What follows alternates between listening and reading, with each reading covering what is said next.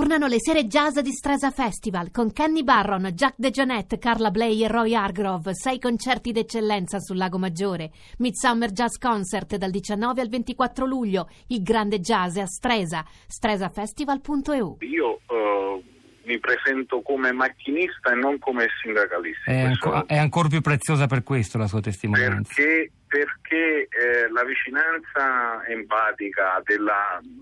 la tragedia in questo momento è grandissima, e le dico una cosa: quando noi possiamo iniziare a parlare di altro tipo di errore?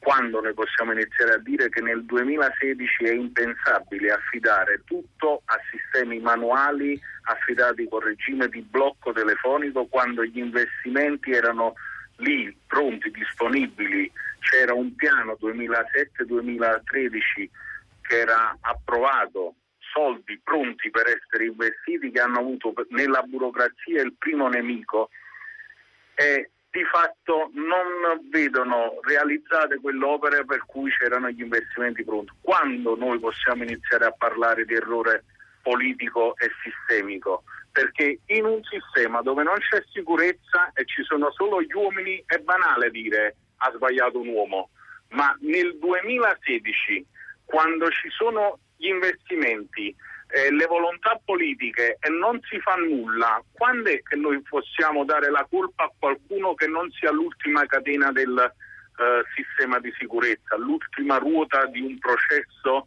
che tende a trasportare tutti in maniera sicura? Perché il macchinista è uno che investe la sua vita ogni giorno, e il capostazione è uno che se sbaglia non dormirà più notti. E questo è più che altro il tema da affrontare. Possiamo iniziare da cittadini a pretendere qualcosa che non sia sempre il regime di emergenza, sia sempre il rincorrere dopo una tragedia. Noi questa linea sapevamo dal duemilasette, era stato denunciato, e come giustamente veniva detto, nel sistema gestito dalla sicurezza, dall'Agenzia Nazionale di Sicurezza Ferroviaria sotto R F I, il blocco telefonico è bandito. Dove è che è concesso? Laddove la giurisdizione della sicurezza è in mano alle U S T I F, alle U S T I F territoriali, coloro che possono concedere in deroga rispetto a questo sistema vetusto la possibilità di andare in quel regime, sotto quel blocco. Ma non parliamo sempre ed esclusivamente dell'errore umano, che è evidente.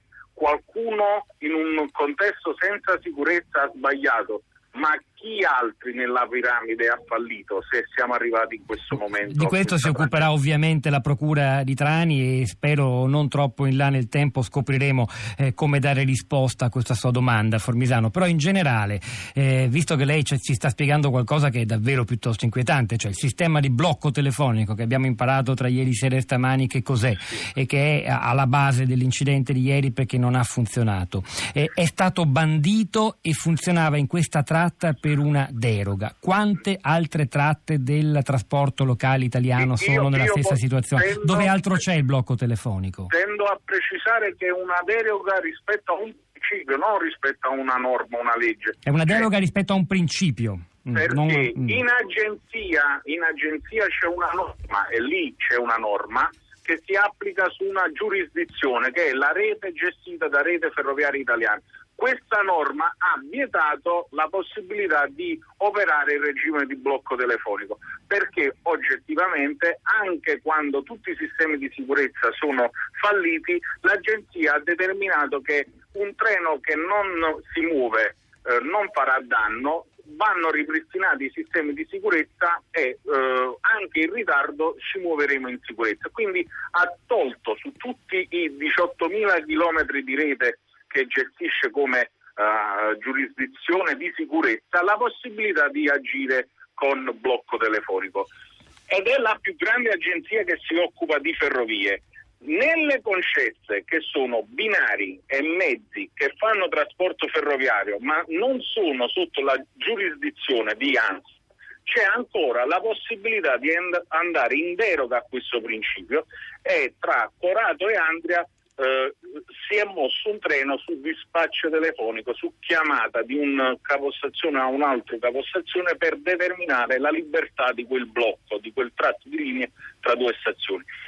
Capirete bene che se non si può fare sulle maggiori linee del paese, perché pensare di poterlo fare nelle eh, tratte che sono in concessione? Se il principio è sano, perché non applicarlo ovunque sotto un'unica giurisdizione? Tutti stanno cercando di puntare l'attenzione sul fatto che sia un binario unico, ma il binario unico non è il tema. Non è il problema in sé, sì, sì, l'abbiamo non capito. È il pro- non è il problema in sé, perché in tanti luoghi, anche dell'Europa, con i giusti sistemi di sicurezza si evitano i problemi di accesso al solo binario. Bisogna, bisogna intervenire sui binari unici e accertarsi che siano protetti da sistemi di sicurezza, e laddove ci sono i, i fondi, gli investimenti, come in questo caso, provvedere al raddoppio. Ma non si può parlare semplicemente di raddoppio senza parlare di sistemi di sicurezza. I sistemi di sicurezza sono la prima cosa da implementare dove c'è un binario.